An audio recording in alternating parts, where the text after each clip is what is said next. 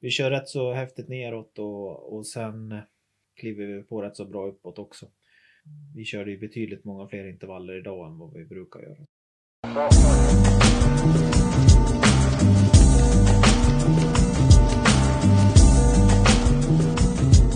Att träna häst på en djupsandsbana har gjorts mer eller mindre ända sedan 70-talet och ändå blir det en grej när en ny tränare anammar träningsmetoden och stallets hästar lyfter sig.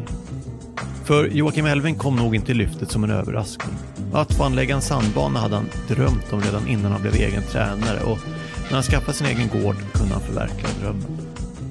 Du lyssnar på Träningsbiten, en podd om travträning där jag, Kasper Hedberg, besöker olika travtränare och hänger med dem en träningsdag i stallet för att sen kunna känna dem på pulsen om just deras träningsupplägg. I detta avsnitt får ni möta Joakim Elving. Ja, du fick inte vara med på de bästa förutsättningarna idag eller? Är det så? Eh, nej. Jag tror det var faktiskt bara två gånger. Och det är idag som jag har fått skrapa av. Skrapa av sanden i alla fall. För att det har varit för tungt. Men men, vi har kört i alla fall lite jobb idag. Det har vi gjort och... Eh, Ja, det var väldigt spännande att vara med. Jag förstår att eh, förutsättningarna är ännu bättre i, i annat väderlag. Så jag får komma tillbaka helt enkelt. ja, du är välkommen. Vi kommer komma till dagens träningspass och vi kommer prata mycket om det. Eh, men innan det tänkte jag vi kör en, ändå en kort travbakgrund på det. Eh, jag, kan, jag kan dra den så får du helt enkelt fylla i, säga om jag har fel eller bara säga en, allmänt vad du tänker. Du är född 1988, 32 år, stämmer detta? Ja, det här blir lite som en gärningsmannaprofil på det. Jag åtalar dig för framgångsrikt travtränande här. Så nu får... eh, du började springa i stallet hos Thomas Jonsson redan som 7-8-åring, Mm. vad jag förstått. Ja, men det stämmer. Eh, Min moster eh, Åsa Holmberg var tillsammans med, med han. Och eh, det var väl på... Jag var väl inte intresserad av hästar eh, eh, ja, i jättetidig ålder, men eh, i och med att eh, de hade stor gård och, och det var mycket som hände runt omkring där så var det ju väldigt... Ja, det var, det var ju roligt att vara där då. Och, Men var eh, det hästarna som lockade? Eller Nej, det... inte från första början, det var det inte. Men eh, den kom ju, i och med att man var där så, så um, var man ju med i stallet. Och det var väl då intresset eh, växte. Ja, jag var ju där eh, i, i princip eh, varje lov då. Så att eh, ja, det växte fram och sen kom ponnytravet lite senare då. Och, och, och det var väl då det tog fart på, på, på riktigt då. Så sen när det var dags för gymnasiet, då, det var aldrig något alternativ? Att det, det blev Wången och det, det var självklart för er? man fick ju fylla i eh, förslag på skolor där då. Så jag hade Mm. två, två alternativ och det var Vången då eller så hade jag skrivit i Naturbruksgymnasiet i Kalmar faktiskt. Så det är egentligen samma sak då? Eller? Ja, det, nej det är det ju inte. Eh, Vången är ju något helt annat än kanske natur, naturbruket då. Men det var två alternativ och Okej, för det, det, var inte häst, för det finns ju naturbruksgymnasium med hästinriktning, men det var inte det du, du Ja, det var, det, var ju, det var ju häst, det var det ju såklart. Men eh, skillnaden är väl rätt så stor då mellan skolorna där. Så att, eh, Såklart. Men det var häst eller häst. Ja, Där precis. stod valet mellan. ja. Vad var det för klass du gick egentligen? Är det några, vad är det för andra namn som, vi, som var klasskompisar som vi känner till? gick med två grabbar då. Eh, den ena heter Viktor Karlsson. Han eh, jobbar hos eh, Gundersen i Norge idag Mhm. och har haft stora framgångar med sina passhästar. Och han hade även en egen häst i år som var två i Ox tror jag det var. I norska Ox. Okej. Så han fick en rejäl sudd där. Eh, gotlänning. Eh, sen hade vi Daniel Edlund, han jobbar med, med unghästarna hos Daniel Rydén idag. På tjejsidan där, vi var bara tre killar i klassen då. Eh, så har vi Magdalena Eriksson som är tillsammans Mm. med Fredrik Linder idag. Som är framgångsrika. Eh, Men det var ett gäng där i alla fall. ja, Men det är väl är- inte så jättemånga tror jag som håller på idag, men det är ett par stycken i alla fall. Du är kanske den enda med A-licens. Ja, det är jag nog. Och efter Vången så var du runt hos ett gäng olika tränare. Jag har en lista här, i vilken ordning de kommer vet jag inte, men Thomas Jonsson såklart. Marcus Öhman, Roger Persson, Robert Berg och Joakim Löfgren. Hur var ordningen? Direkt efter skolan eh, så var jag hemma över sommaren då. Eh, jobbade lite extra hos folk här kring. Eh, Och här kring det är... Ja, Romme, Romme då. Eh, och eh, ja, visste väl inte riktigt. Så fick jag ett samtal från Roger Persson och han undrade om jag ville komma upp och börja jobba i Sundsvall hos, eh, hos han då och, eh, och eh, Marcus Öhman då. Så Mhm. jag jobbade, åt- jag hade två arbetsgivare då. då. Så jag delade på hästar åt dem på Volmstad gård. Så det, var, det var min första anställning då efter skolan. Eh, Efter det så började jag jobba hos Robert Berg. Mm. Eh, Uppe i, i Sundsvall också, Sundsvall också då. Eh, Då hade han ju hela sin verksamhet där uppe. såklart. Efter det så var jag hos Thomas i Kalmar och eh, sen vidare till Jocke Löfgren de sista två och ett halvt åren. Och, och då var jag, höll jag till i Halmstad. Vi hade mellan 25 och, 25 och 30 häst. Det var där jag höll till då, så det var, det var en väldigt bra period i mitt liv. Ja, men jag har förstått lite att jo, Joakim Lövgren var, det var kanske där det som gav det mest Ja. eh, under lärlingstiden. ja. Vad var det du fick med dig? Jag hade var uppe på praktik hos Jocke eh, när jag gick på Vången där. Så kände jag till han och han kände till mig lite sen innan också. Sen så ja, träffade en tjej eh, som, som flyttade till Halmstad och eh, ja, ville röra på mig då och då visste jag visste faktiskt inte att Jocke hade filial där då. Men jag frågade i alla fall och blev det en chans där så tog jag den då. Och eh, ja, jag fick lära mig väldigt mycket, se mycket annat som jag inte hade gjort hos andra eh, tränare då i upplägg och sådär. De hade lite annorlunda syn på det och sådär. Så att jag fick vara med, med väldigt delaktig i det eh, med fortkörning och fick köra mycket lopp åt han också. Så att eh, vi hade bra kemi, han och jag tillsammans och det var jäkligt kul på jobbet. Så det var väl Ja, men det, det, det blev någonting mer tyckte jag. Är det också honom du tycker du är mest lik som tränare idag? Av de du har varit och jobbat hos? Ja, från, från början så, sen har jag väl ändrat eh, spår då med, med träning och sådär. I och med att jag tränar med sand och sådär, det, det gör ju inte han då, men, Mm. men eh, vi har väl rätt eh, samma filosofi med, med hästhållning och hur en häst ska se ut och, och, och sen eh, skiljer sig väl träningen då idag, men eh, jag tycker han har alltid väldigt eh, väl musklade och blanka och fina hästar och eh, de, oavsett om om den har noll kronor på sig så, så tycker jag oftast att han ser ut som en gulddivisionare. Så att eh, han har bra puts på, på grejerna och, och det har jag försökt eftersträva. Efter gymnasieutbildningen på Vången och en handfull olika arbetsgivare på CV så blir Joakim Elving en egen tränare.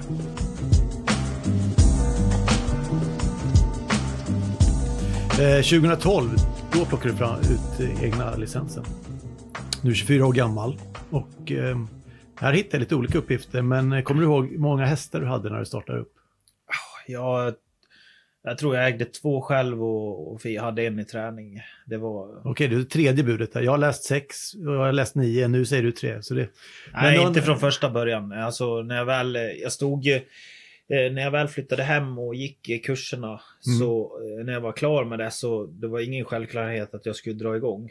Eh, utan jag stod ju och, och, i val och kval liksom och folk pushade på. Och det är jag väl jävligt glad för idag för att hade de inte gjort det så, så jag vet jag inte när man hade vågat. Alltså jag, jag var feg att ta steget liksom. vem var det som pushade på? Var det hästägare som intresserade? Häst? Nej, jag hade ju dels inga hästägare på, Nej. på handen. Jag hade dåliga, tyckte jag, jag, jag tyckte själv att jag hade dåliga förutsättningar för att och, och dra igång. Jag var ju livrädd för att misslyckas. Mhm. Så att eh, det var väl det som, som man stod och, och, och i val och kvalet om man skulle tordas eller inte. Men då hade jag i alla fall eh, Lars Lind. Han är hästägare hos mig idag och har varit trogen hela vägen. Och har hela tiden satsat på mig. Eh, Sen hade jag Bosse Rydgren. Han jobbade här på travet och, och var travbanechef. Sen var det även eh, Jocke. De pushade dig helt enkelt.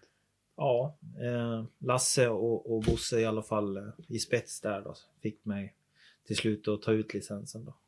Och då, Du är ändå då- bara 24 år gammal, så det, är ju, det är ju ganska tidigt. Ja, precis. Och det, det var ju det läget att eh, jag kommer ihåg, jag hade inte så mycket på pengar på kontot liksom och inga, ja, men jag tyckte förutsättningarna var rätt dåliga. Mm. Och det var väl det som det hade varit skillnad om man hade ett gäng hästar klara, ett par hästägare och sådär. Det Men är väl det alla vill ha liksom. Men, såklart, men det gick väl ganska snabbt ändå. För att eh, även om det är lite oklart exakt hur många du hade när du drog igång så förstod jag det som till sommaren där, du, du tog ut licensen i februari och till sommaren så hade du redan över 20 hästar på listan. åh, det, det, Ja, eller så har jag läst slarvigt. Det tror jag inte, men eh, det är klart jag fick, eh, fick in, eh, jag hade en egen häst som sprang bra och eh, jag fick in, och sen kom det någon till under vägen där. Och eh, det eh, resulterade i lite bra resultat. Jag Ja. läste också en, eh, en tidningsartikel från den här tiden och där du sa att du tappade 30 kilo på ett knappt halvår i början där. Var det en tuff start? Ja, jag jobbade hårt då, jag var ensam och ja, efter, eftersom så, så fick jag ju fler hästar och, och gjorde allting själv. Eh, jobbade sju dagar i veckan och, och så, så kanske man var kraftigt överviktig också när man drog igång. Men, men eh, ja, jag gick ner mycket i vikt då, det gjorde jag. Ja, det var en viktig tid i, i, i mitt travliv också. Hade jag inte gett eh, 120 procent då så hade jag nog inte suttit här idag heller. Varför tror du det är så?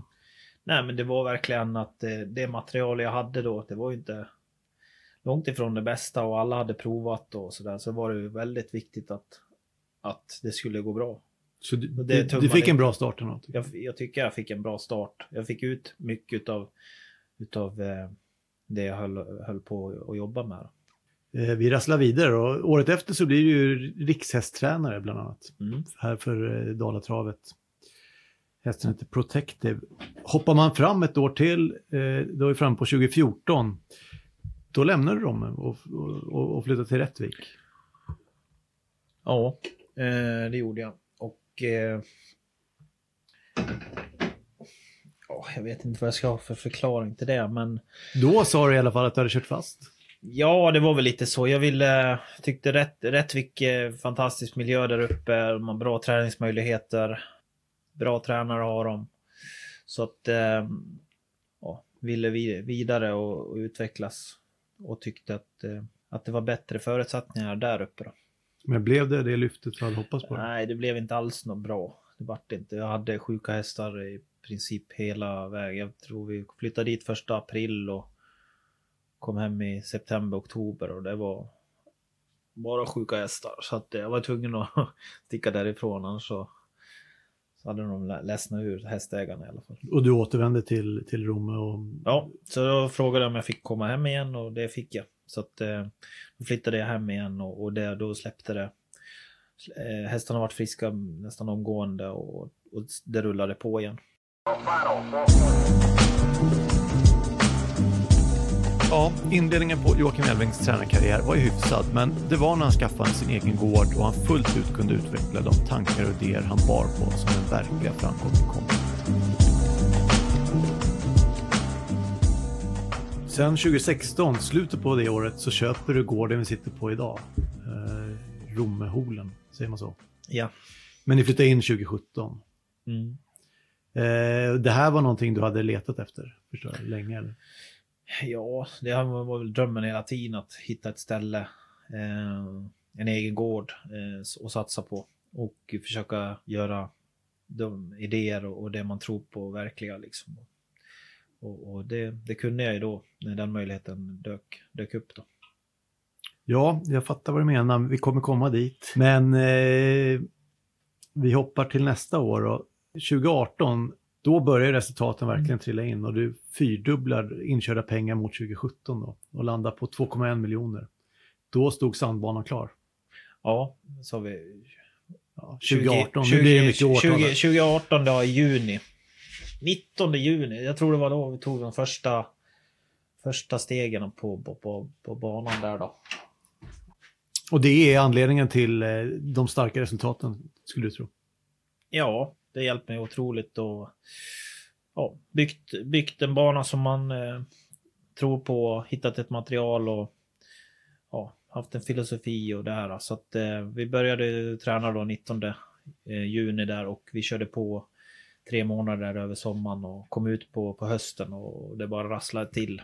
Eh, vi vann jättemycket lopp eh, och det var ju även året då jag vart tränarchampion här på Romme. Och det hade jag inte blivit om inte den där sandbanan hade stått här. Nej, det var ett bra år, förstår jag. Men året efter, alltså i fjol, 2019, mm. är mindre bra år, eller? Eh, ja, det började jättebra. Det gick... Eh, det fortsatte hela vintern där och in på nya året och eh, till maj månad hade vi vunnit mycket, mycket lopp då. Eh, men eh, sen fick vi virus. Fick vi. Så vi lämnar det året och går till i år. Och där har det väl formligen exploderat då. Eh, när du började året så hade du uttalat mål om att köra in 4 miljoner. Va? Och nu är vi en bit, bit in i december och eh, du har med råge passerat 5,2 miljoner. Mm. Och det, året är inte slut. Du har hästar som ska starta i ganska penningstinna lopp framöver. Så att eh, de siffrorna har du redan kvaddat och det ser ut att bli med ganska stor marginal. Mm. Nej, vi har haft ett eh, jättebra år. Vi har haft jämn och bra form hela året och ja, vunnit mycket lopp och... Ja, 20 segerprocent. Mm. Snart 70 segrar stallet. Mm. Det är väl så, man kunde väl kanske aldrig drömma om att det skulle bli den utvecklingen i januari där, men det rullade på. Jag hade väl en, en plan i och med att vi hade haft viruset och det här, det stod nästan still ett, ett halvår och jag pushade på hästägarna att de skulle bara sitta lugn i båten och vänta ut det hela. Att eh, vi inte skulle vara för, för på liksom och för tidiga. Och sen när vi väl hade friska hästar så, så bad jag om mer tid. Tränade på och, hade väl en medveten plan att vi skulle komma ut efter nyår och, mm. och visa upp oss. Och, och det vart ju jättelyckat. Ja, man kan ju verkligen säga att du hade, har haft eh, ägarnas förtroende. För du började året med 43 hästar på listan. Ehm, jag hittade en intervju från då i Sulkesport då du säger att eh, det är på den här nivån jag vill ligga. 40-45 hästar, det är bra. Men vad hände? För nu sitter vi här 12 månader senare och du har 70 hästar på listan. Ja, det var kanske ett klassisk, eh, klassiskt svar som flera tränare har sagt. Eh, ja, det rasslar på bra och eh, förfrågningarna eh, om nya hästar har ju varit stor och det händer något varje vecka. Eh, och, men antalet där är väl egentligen unghästar. I och med att eh, unghästkonceptet också tycker jag har fungerat bra i år. Och vi har fått fram några unghästar som har tjänat mycket pengar. Så var det ju givet att, eh, att eh, ta in hästarna också. Så att, eh, det är väl unghästbiten som jag har utvecklat. Eh. Ja, precis. För 2020 var ju också året du tagit din hittills största seger. Och det är ju Mima Ortus som vann Svampen.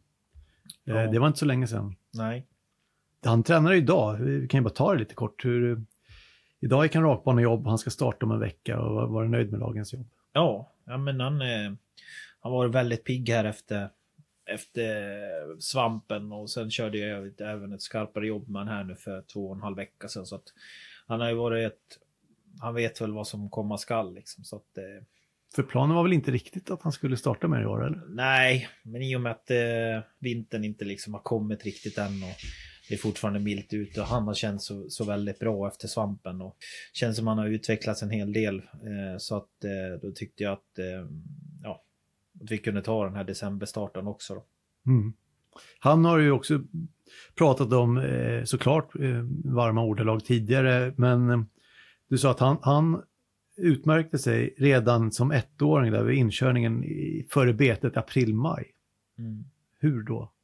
Det var väl redan i hagen när vi släppte ut den där. Eh, den spänsten han visade upp. Jag vet inte, han, han har ett självförtroende också, hästen, så att eh, han utstrålar ju någonting.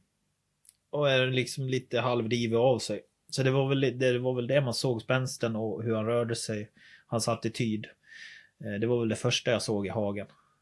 Och det mm. såg även eh, han som hjälper med de unghästarna. Vi sa det bägge två eh, samtidigt där. Så att, eh, sen började vi jobba med honom och han har liksom inte gjort ett felsteg, gjort allting rätt. Velat tagit flera kliv än vad han egentligen har fått. Det var en väldigt lätt individ att jobba med. Så du är egentligen förvånad att det har gått som det gått? Nej, han, eh, han har liksom övertygat en hela tiden. När man väl har tagit jobben så har han liksom velat eh, göra till något helt annat. Men eh, nej, jag vet inte. Det, den här känslan när man sitter bakom honom har man inte haft så många gånger i, i livet liksom. Så man förstår ju att, att det finns förutsättningar till att kunna bli något ännu större. Ja, häftigt. Att travet är en hård bransch som kräver arbete mer eller mindre all vaken tid är nog knappast någon nyhet för er som lyssnar. Inte heller för Joakim Elving, men när sover han då egentligen kan man fråga sig. Ja, du har knappt 70 hästar i träning på tre gårdar eller tre olika ställen. Även om det är nära så har du det här på Rommeholen, du har på Kvistgården och inne på Rommetravet. Mm. Tävlingar flera gånger i veckan och du är väl nästan alltid på plats när en, av häst, en häst från stallet startar. Är tempot högt? Ja, det är det. Du får väl skylla mig själv också, men, men jag vill ju oftast vara med på travet. Så Mm. jag försöker ju vara med på trav och planera därefter. Och det är klart, det blir, blir tuffa dagar och sena nätter och, och långa liksom, träningsdagar. Men Jag kollade faktiskt här på um, stallets Facebook-sida. De två senaste uppdateringarna är gjorda 04.54 respektive 03.07. Sover du någon gång? Ja, ibland kan man inte sova heller. Men, nej, men eh, det är klart jag sover. Men, eh, ja, det är den sitsen jag har satt mig själv i och vill vara i. Så att då är det väl bara att jobba på. Och den dagen jag inte eh, kanske klarar av det, då får jag ju se till att ha hjälp till det. Då. Så länge det går bra så, så funkar Så länge det det får rulla på så här och jag kan ha det på den här nivån och jag har ju fruktansvärt bra eh, medarbetare här som hjälper mig. Annars så skulle det ju aldrig gå. De är mina ögon ute i stallgången och, och till vardags. Så att de är en jättestor del till, till allt det här i år också. Annars så hade det ju inte gått så här bra. Ja, jag förstår. Ja, med ett sånt stort eh, stall och många hästar som tränar varje dag. Vad är det för eh, träningsrelaterade frågor som du bollar i ditt huvud just nu? Ja, men det är väl allt, alltid ständigt att utveckla, förnya.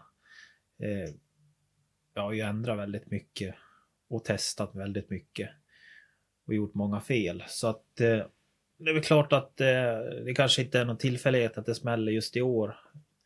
Två år senare från att liksom sambanan var klar. Ja. Det, man lär sig ju. Det, det är ju inte bara att, att, att bygga en sandbana och eh, sela ut och köra. Utan det är, det är mycket jobb, framförallt mycket jobb med banan och hålla den i, i bra författning. Och som det är nu så, så hjälper inte vädret till det speciellt mycket. Men, men ja, det är många bitar och eh, hålla rätt på det. Så att, eh, Så det är mycket, mycket kring eh, eh, banskötsel som kretsar kring i, i ditt huvud. Ja, det, det också. Mm, Hela förra veckan satt jag och harvade på nätterna och, Mm. och i den här veckan så är det ju helt fördärvat. Så att det, det är otacksamt men eh, det var bra förra veckan, Mm. sämre den här veckan.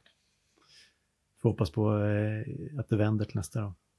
Men eh, vad får du inspiration till eh, när du testar nya saker? Så vad, Äh, det är väl att se vad man får för kickar av hästarna också liksom. Vad, Mm. vad, vad, vad utslaget blir liksom. Det är ju... Alltså jag vill ju vinna. Vinna, vinna liksom. Så att det, det, det är ju hela tiden eh, hitta andra eh, intervaller liksom i, i sanden och, och upplägg, återhämtning. Eh, alla hästar är inte likadana heller så att det, det gäller ju också att lära och, och läsa av hästarna och individerna. Vilken sorts träning och hur pass tufft de kan träna. Och vissa kan, kan inte träna alls som, lika tufft som de andra. Så att, eh, så det är hästarna som lite ger dig svaren på hur du ska utveckla framöver. ja, det är ju det, det också. Helt klart. Eh, Finns det någonting utifrån du, du, du eh, hämtar inspiration från? Någon, eh, någon annan tränare eller någon annan? Eller helt utanför travsporten? Ja, jag var ju på en föreläsning med han skid, skidåkaren Johan, eh, vad heter han? Och Johan Olsson va? heter? Jag, eh, jag, jag kan trav, sen kan jag inte så mycket mer. Jag eh, säger inget. Ja, men eh, jätteduktig skidåkare i alla fall. Jag kan ingenting om skidor. Men jag var på en föreläsning med han i alla fall och Mm. eh. Kan ju ingenting om skidor och, vet ingenting. Men eh, han berättade ju om sitt liv och eh, hans upplägg, eh, hans karriär. Och det var typ många följdfrågor på det och då förstod jag. Jag kunde aldrig drömma om att en människa plågade sig så ordentligt i träning för att bli så bra och lyckas. Och då förstod jag att, att det gäller att kunna träna hårt och att det är sunt. Kan man träna hårt så, så kommer man få resultat. Och sen är det mycket som ska stämma däremellan men eh, det jag har väl förstått att, att de här bästa tränarna i landet liksom de, de är inte ute och lullar och, och det är inte tur utan de har förspänt när de kommer ut och det, det är väl förberett och, och planerat liksom så att eh, det gäller att kunna träna hårt, rätt och att du får rätt svar och, och att häst, du har hästen med dig framförallt. Men har du något bollplank? Ja, jag har bollat med Jocke flera, flera gånger. Lövgren, jag pratar. ja, det har jag gjort. När ringde du honom senast? Jag pratade med honom förra, ja, förra som... Nej, det var nog somras. Om det var midsommar tror jag, Kalmar, tror jag pratade med honom sist. Då träffade han på Kalmar. Men det är, inte så att, det är inte så att du ringer honom veckovis? Nej, det var kanske lite, det var kanske något mer samtal i början av, av karriären. Så. Men sen har jag väl haft, man har ju kompisar också, eh, kollegor. Så att, klart man, man bollar lite. Mm. Det är många som är nyfikna på vad man gör själv. Ja, jag tänkte Och då säga, det är må- många kanske- hur tänker du och vad gör du liksom? Så att, eh, alla gör ju olika och, och ja, man kan alltid lära sig nya saker av Mm. varandra. Så att, ja. Men det då, eh, liksom, då fick jag lite upp lite ljus på den föreläsningen att det, det gäller att, att man tränar om När man ska det- komma dit man vill komma. När var den här föreläsningen? Ja, det är något år sedan. Det är innan det. Innan sandbanan eller? Ja, det är det.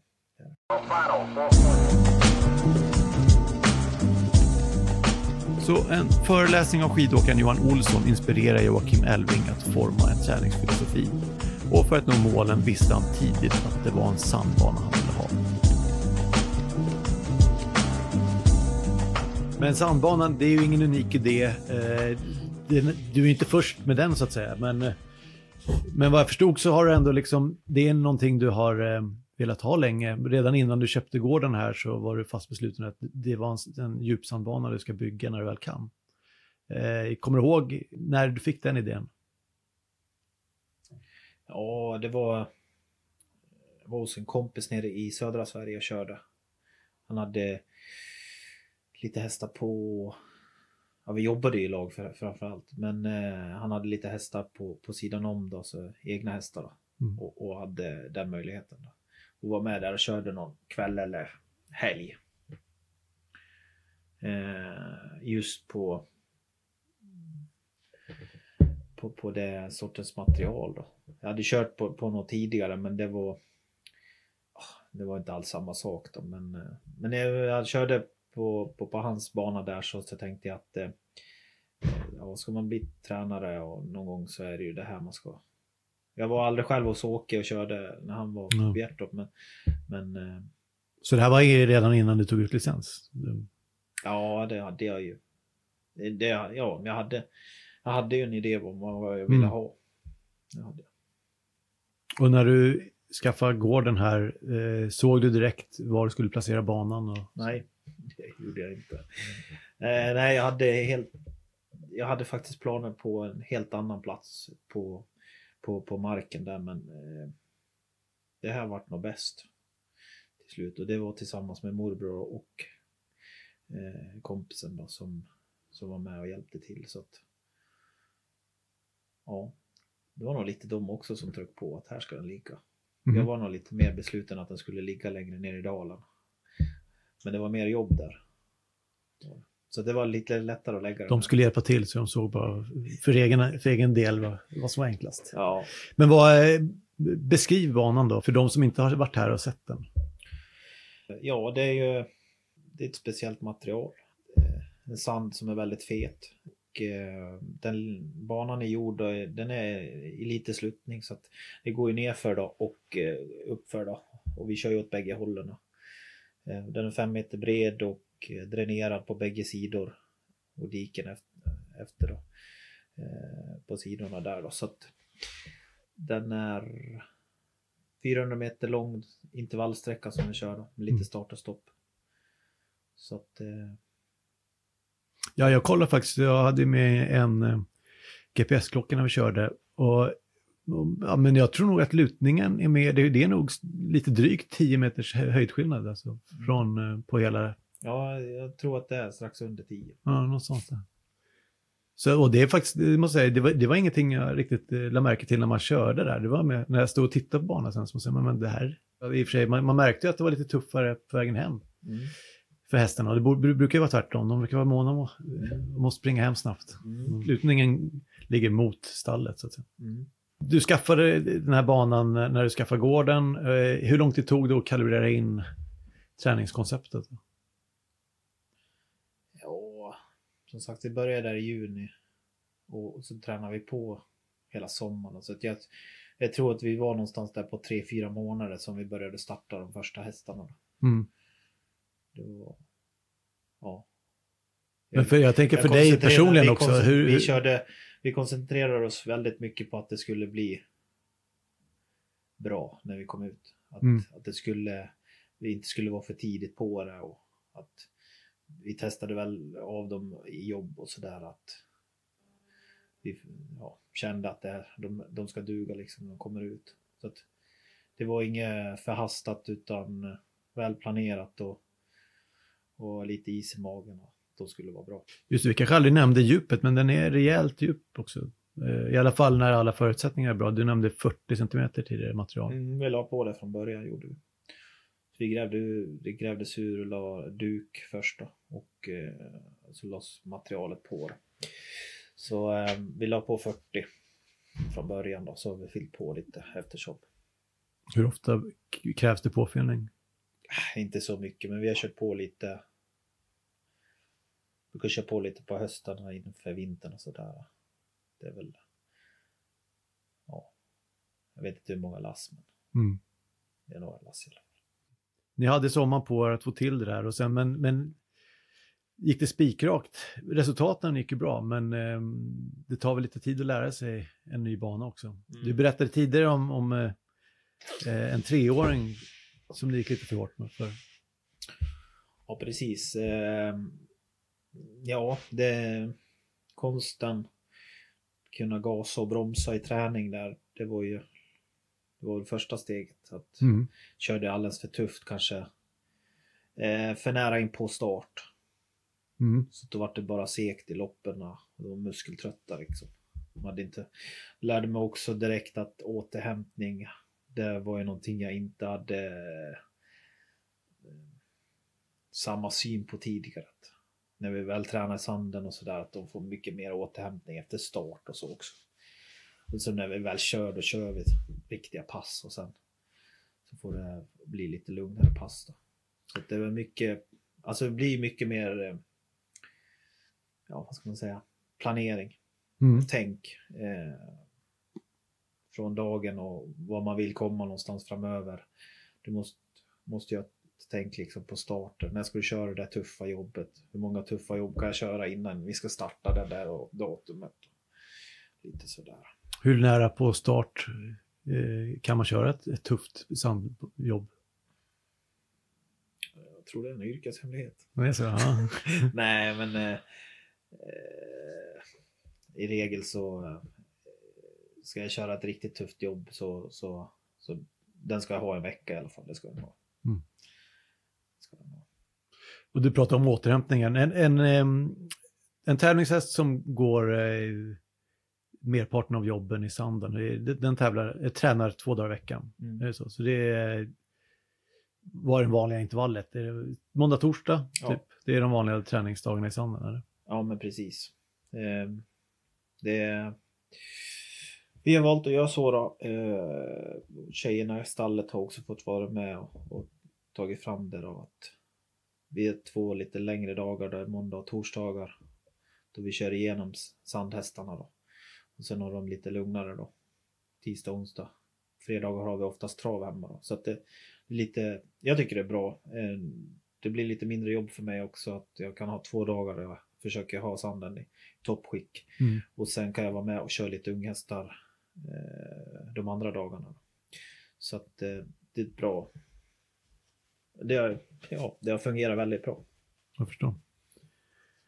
Ja, det kanske inte framgick när vi pratade om gården här, men du, eh, Romholen ligger ju bara en kilometer bort från Rometravet, så att du tränar även på Rometravets anläggning. Ja, Utöver sandbanan så ligger de andra banorna under Rometravets eh, ansvar. ja men precis så att eh, precis här nedanför gården så, så kommer ju eh, travets backe och, som vi åker ner på då, och sen kör vidare ner till banan. Så att vi värmer upp på travet och åker hem och kör jobben Mm. hemma på gården. Så att, Just det är väl lite ovanligt kanske.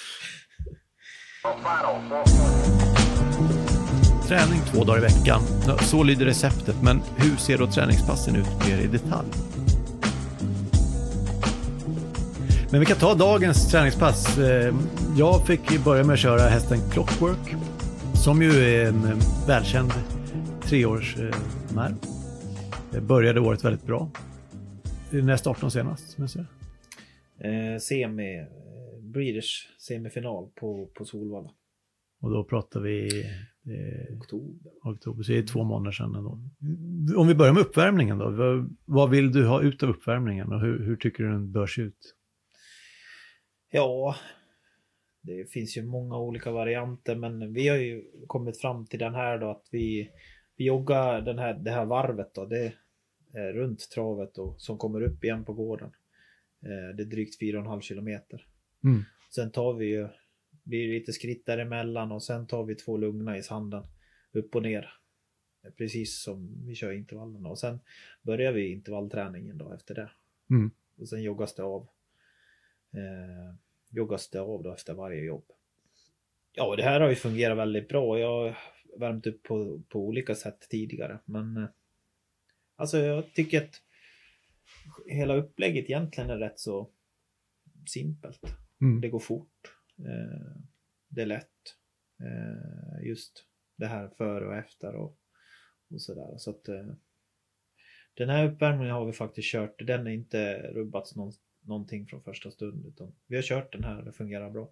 Hästarna är tillräckligt, de är redo för att eh, ta i när det väl är dags att öka tempot. Ja, jag har inte haft några negativa. Sen kommer till intervallerna då. De är, det har du redan nämnt, 400 meter långa. Jag vet inte, jag, tyck, jag såg ingen klocka i din hand. Du, tar aldrig tid. Jo, jag brukar, eh, brukar oftast klocka när vi har eh, andra förhållanden. Okej. Men, eh, men eh, det är mycket känsla. Det är det. Jag har ingenting uppmätt att här är 100, 200, 300 meter. Utan allting är på känsla. Eh, idag hade jag ju då skrapat så att vi hade ett spår att köra i. Mm. Tagit bort allt smack. Så vi hade lite fastare då. Fast Eh, Så normalt sett så sitter vi två i bredd och vi kan vara fem till sex stycken då eh, oftast. Och då har jag ju relativt bra koll och ser alla hästarna. Vi byter positioner och det också för varje intervall. Så jag läser ju oftast av hästarna då och ser när det börjar bli dags att, att avbryta och, och vilka som ska gå fler då. Precis. Så att eh, det är väl mycket efter mitt huvud. För tempot var ju, om man em, tittar på hela intervallen så landade man ju bara, det var ju precis strax under två minuters tempo egentligen, men man kanske var nere i som fortast en 40 där. Mm. Är det lite snabbare så att ni kanske kör en dag när banan är där Ja. du vill ha den? Ja, men det gör vi. Eh, som sagt, idag är det, var det svårt. Eh, så att eh, vi kör rätt så häftigt neråt och, och sen kliver vi på rätt så bra uppåt också. Vi körde ju betydligt många fler intervaller idag än vad vi brukar göra. Så. Ja, antalet, det, eh, det var nästa fråga här. Mm. För du, Har du en klar bild av hur många intervaller du ska köra eller går allt på känsla? Nej, men jag har en rätt så bra klar bild. Eh, det är lite så här, eh, en bild för sommar, en bild för vinter. Mm. Eh, på vinter får vi köra fler, helt klart. På grund av underlaget eller? Ja, det blir inte samma motstånd i banan. Det är frystorkat och det blir lätt, mer lättsprunget för hästarna och de blir inte trött på samma vis som på, på sommaren. Så det är två upplägg. Idag var det nästan ett tredje. Så att, okay. så att eh, men jag har en, en, bra bild tycker jag. För Clockworks del blev det efter sjunde intervallen så skickade du hem mig. Mm. Eh, själv fortsatte du med hästen du körde och det blev hela tolv intervaller där. Mm. Han ska eh, gå sitt första barnjobb nu då, men eh, det blir väl i slutet på nästa vecka blir det. Och eh, han är väl klar för att, för att snart starta då. Så att tanken är väl att han ska komma ut här nu i slutet på december, början på januari. Mm. Så ja, det här var väl tuffaste jobbet han har gått hittills då i sanden. Med förutsättningar som var idag då. Det, det går inte att mäta riktigt. Men eh, jag kör, körde ett tufft jobb så att, så att han skulle bli rejält trött idag. Men en, eh, om det här hade varit på sommaren och banan hade varit precis så som du vill, hur många intervaller hade ett riktigt tufft jobb varit då? Ja, men sex. Då brukar de vara rätt mör. Det är hälften alltså från idag? Ja, det tycker jag. Och det är som sagt, återigen, banan är ju bara 400 meter och det är... Mm.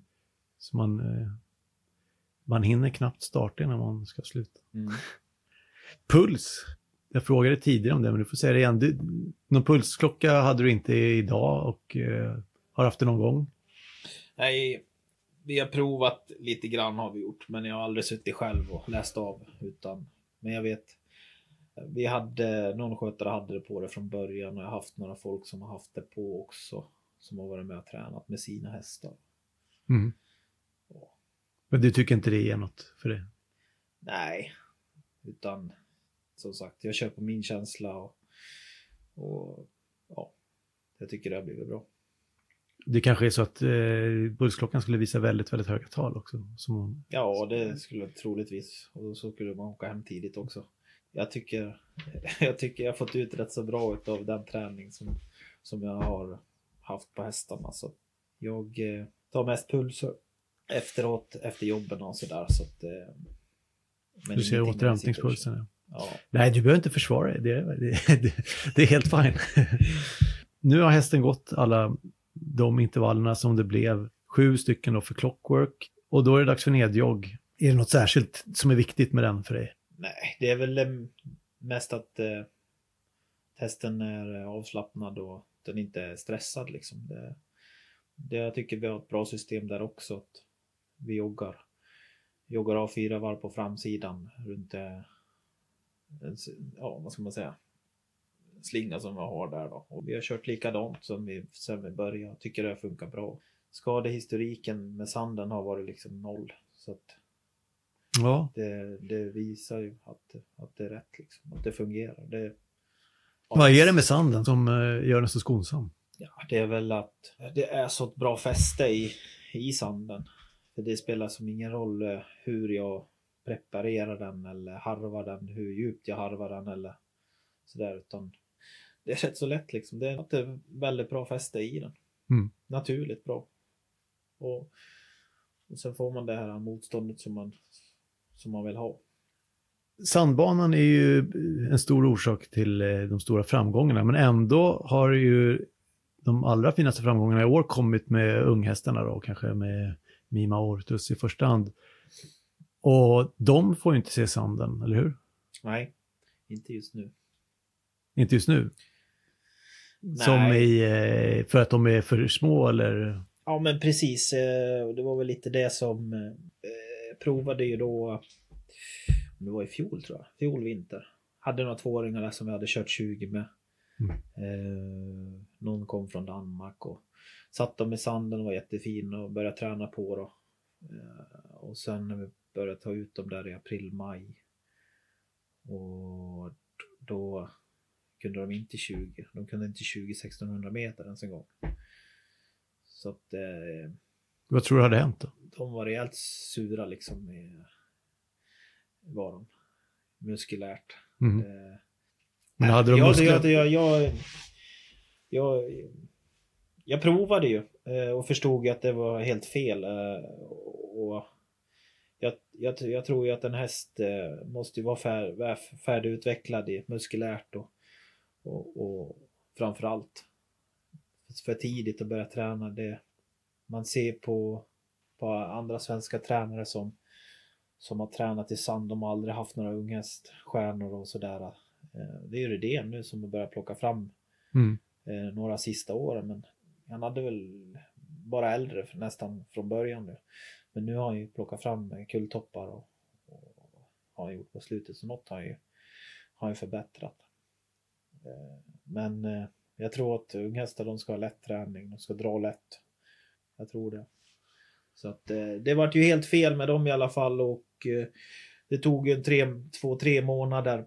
Började träna rakbana, lätt träning med dem och sådär innan de kom, kom ut då. Och då, då gick det väldigt bra för, för, för den då. Så att, Så det hade säkert gett något ändå? Ja, hade något, byggt något muskler hade kanske? de ju fått med sig i, i bagaget där. Men just då hade det inte, när vi väl skulle börja prova så, så Mm. var den ju bra mycket sämre än vad den var vid runt eh, nyår där då. Men tävlingshästen då? Det, det är framförallt de som, som befinner sig i sanden. Eller när, när flyttar unghästen ner till sanden? Ja, jag brukar på sommaren som treåring. Mm. Juli, juni. Och när, när en häst kommer in i träning eh, som aldrig har varit på, på sandbanan, eh, hur brukar de reagera första gången de får, får testa på? De flesta har ju inte framförallt tekniken. De blir ju trött. De blir ju trött fort. De Och det, är- jag menar, det är egentligen en vältränad häst. som- Ja, det spelar ingen roll om det kommer en som har vunnit lopp. Så om den aldrig har varit i sand, tränat i sand tidigare så den har ju ingen teknik och den blir, spänner sig ju och blir trött med en gång. Så att det brukar liksom, de brukar, ja, klarar de tekniken så brukar de klara sig ner. Sen när de ska upp så brukar det ta, ta stopp rätt så fort. Mm. Så att det blir några gånger där det mest blir att de får jogga fram och tillbaka och successivt öka på farten och sådär. Så att, ja, en månad sen börjar man väl, tycker jag, trycka på lite hårdare. Då. Och sen får de en månad till innan de eh, är klara för start, eller? Ja, det brukar generellt vara tre månader som jag brukar säga. Man, Och då är det två månader träna sand. ja. Du nämnde lite tidigare att en tävlingshäst inte kan tryckas på i, i sanden för nära på start. Så hur, om vi tar en häst som till exempel nu startar på lördag, Lyx Hålryd går ut på V75, startade dessutom förra veckan, så det är bara en tio dagar mellan starterna. Däremellan, det får hon se sanden någonting? Nej, det får hon inte. Nej, Hon eh, startade ju förra onsdagen va? precis. Och, eh, fick vara hela den veckan efter start. Gick åtta intervaller på rakbanan i måndags. Och, eh, Och det är alltså lätta, eller vad man ska det säga. Traditionell rakbana. Ja, ja, precis. Och eh, som går hon två på två intervaller på fredag. Mm. Så Så under en tävlingssäsong så, så blir det inte så himla mycket sand. Om, om de startar på hyfsat tätt. vill man starta mycket så nej, då, då får man ju vara där försiktig däremellan. Så det krävs, vad, vad krävs det för intervall för att du ska liksom hinna med lite sandjobb? Ja, men jag, jag, vill, jag vill ju inte starta så jäkla tätt heller så att eh, jag vill ju kunna köra något jobb däremellan och sen gå ut. Då, så det, det, det måste ju ha ett, egentligen tre veckor Mm. om du ska klämma in något. Vi har ju sett att gör man en start i månaden och har en månad emellan och kan träna på lite så har man ju väldigt bra effekt. Eh, oavsett om du startar hemma på Romme eller om du går ut på V75 så har jag väldigt bra effekt. Men Men krävs något banjobb då? nej, inte då. När lägger du in banjobb i, i sandbaneträningen? Men det är väl eh, om det börjar gå kanske uppåt eh, sex veckor mellan starterna. Då brukar jag trycka, trycka på lite tempo där också. Mm. Det är mest barnjobb när, eh, ja, när vi förbereder dem för start efter, efter uppträning. Då. Tycker jag så att. ja, få lite tempo i benen. Jag förstår. Ja, men stallet har ju växt med jättefart i år. Du har bra återväxt. Cirka 21-åringar i stallet. Ännu fler eh, tvååringar, men däromkring också. Eh, hur, hur sker rekryteringen? Är du med och väljer ut hästar själv eller är det att häst, kommer ägare och lämnar hästar till dig i största Ja. utsträckning? Mest har det varit att hästar kommer. Sen har jag varit jag har köpt en del till stallet. Då. Ja, men det skulle jag nog säga. Vad är, det, är det en särskild typ av häst du, du letar efter som ska passa ditt upplägg? Nej, det är det väl inte. Inte någon särskild typ sådär. Men häromveckan var jag och tittade på föl. Det, man vill väl hitta den perfekta hästen då. En häst du ska kunna träna hårt och Sen eh, har väl inte stammen så jättestor betydelse egentligen. Men det är klart. Exteriör går före stam för dig. Ja, det tycker jag. Har de bara talangen så klart att chanserna är större om de har lite stam att de kanske får talangen med sig. Men, men eh, ja, titta bara på till exempel Or- Ortus här nu då. Han har en väldigt fin pappa då som har lämnat bra. Mamman, mammastammen är rätt gammal och Mm. var ju bra på den tiden men den är väldigt gammal jämfört med den moderna stammen idag. Pappa är Jukos, men vem är morfar? Det minns jag inte eh, Malabar Circle Ås är det. Okej. Men är det, är det lite nysigt så att du får vara med och liksom åka och titta på föl? Ja, det är det ju. Alltså, det är mycket, mycket nya moment för mig också så att jag får vara med och titta och vi har lite föl på gång här nu då, och några klara så att det gäller att, att, ligga i om, för, för kommande också. Ja, Vi avslutar som vanligt med några snabba frågor där Joakim ska säga det första som kommer upp i hans huvud. Säg det första du tänker på då, när jag säger jänkarvagn. Ja, ja det, är, väl- det är väl inte min favorit. Det är väl inte. Men du har den i stallet. Så. Jag har en. Och när, eh, när åker den på då? Ja, inte när jag har kört i alla fall, men eh, på lördag ska vi sätta på den då när Rickard kör på V7. Det brukar väl bli när det blir när det ska vara max, max, max. Jag Men- vet inte. Jag, Det låter det, inte som någon, att det är det, är någon häst som jag har känt att eh, oj vilken sk- skillnad. Men överlag nej. Nej. De, de går lika bra i den vanliga vagnen också. Så det är egentligen inte, det är, det är inte din vilja att, att eh, den åker på på lördag här nu? Rickard gillar att åka i den och Gott så. Eh, barfotakörning med treåringar det har jag väl egentligen ingenting emot. Så att jag kör nästan allt barfota eh, Mm. när jag startar. Förut var jag en tränare som hade skor på hela tiden och höll på och böt i greppskor och höll på och böt ihjäl mig på skor och böt efter start och träningsbalans och hiten och dit. Idag går de med barfota hela tiden och slår på skor. Så att, Varför har utvecklingen gått åt det här hållet för dig? Ja, men jag har ju sett att eh, det är bra för hästen och, och resultatmässigt så, så är det också stor förbättring. Liksom. Och hästar som har kanske tävlat hela sitt liv med skor som kommer hit och vi tränar efter konceptet och, och barfota brukar vara bra. Att, eh, Tror du att det är någonting i kombination med den här tunga djupsandsträningen också? Att man rycker skorna, att, att, att det finns någonting i den kombinationen också? ja, det är helt klart att förut kanske man eh, när man inte tränade sanden så fick man ha lite mer vikt på dem och sådär. Att de var inte tillräckligt starka och sådär. Det blir väldigt, tycker jag, enklare med den sortens träning vi gör idag och, och kunna bara plocka av skorna. Ofta så fungerar det klockrent. Skulle det komma ett förbud eh, mot eh, sko, eller skotvång för treåringar, du, du skulle inte bli så glad då? Nej, Jag tycker inte Jag tycker att eh, det är väl ingenting jag skulle förespråka att det skulle bli så. Att, Jag förstår. Tryckvagn då? Ja, vi har faktiskt eh, kört lite tryckvagn eh, sista tiden här också faktiskt. Med Mm. några hästar. Vi har provat lite och fått bra resultat på det. Så att ja, det tycker jag är ett bra komplement. Var används den? Då? På, på, På sanden? Nej, nej, Nej, nej, absolut inte. nej, Nej, men det är klart att eh, det är ju en annan sorts träning. Jag har haft några hästar som har tränat väldigt, väldigt mycket och länge på sanden. Mm. Så kan man prova något annat. Fått, tycker jag, bra, bra resultat på det. Men det är tävlingshästar i, Ja. i, Ja, i, under tävlingssäsong. Sen vet inte jag hur man tränar tryckvagn. men Vi har provat lite i alla fall. och Det har inte är blivit fel i alla fall. Nej, det, har gått, det tycker jag har gått bra. Vad tycker du om alternativa behandlingar? Då? Nu pratar jag om eh, ja, men, eh, massage eller Mm. eh, diverse tillåtna behandlingar. Nej, men det är helt klart. Det, det har vi lite rullande schema på här också.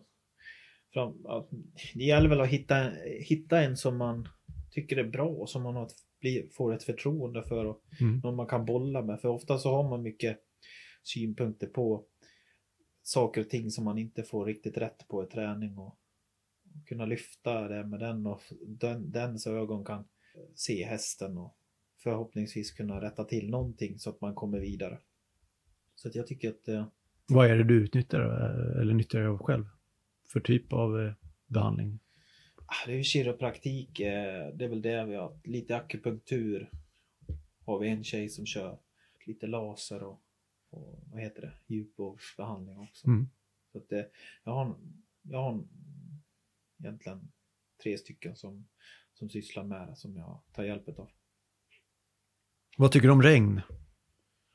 Det är väl ingen favorit. Det är inte favorit, eh, Nej. är det kanske andrahandsfavoriten då, bland väderlek eller Nej, sol är ju sol är bra. högoddsare? Precis, och sen eh, föredrar jag nog hellre faktiskt lite minus än, än regn. Det gör jag. Idag hade det varit finare om det hade varit lite kallare faktiskt. Ja, jag förstår det. Det blir tufft för er i stallarna. Men få, få fason på banor och, och skitigt blir det. Ja, Vem skulle du vilja höra prata då om, eh, om, om sina tankar kring travträning? oj. Ett namn som ploppar upp. Väldigt duktig tränare. Vinner mycket lopp. Något år äldre än mig kanske. Samma grundtanke. Det är Erik Martinsson. Mhm. Tycker jag är en duktig, duktig kille som jag inte känner eller så. Men det skulle vara intressant att höra. Du, eh, har du koll på någonting eller det, du vill helt enkelt få koll? Nej, men jag vet att han tränar i, i sand och Ja, också. Ja. väldigt bra resultat. Eh, Alltid haft det många år. Så. Ja. Mm. Ja, men bra. Spännande. Eh, tack så du ha. Mm. Det, jag är mycket nöjd. Tack. Du har lyssnat på podcasten Träningsbiten. På webbplatsen www.traningsbiten.se hittar du mer information och fler avsnitt. Och skicka gärna en hälsning till mig, Kasper Edberg, på hejattraningsbiten.se.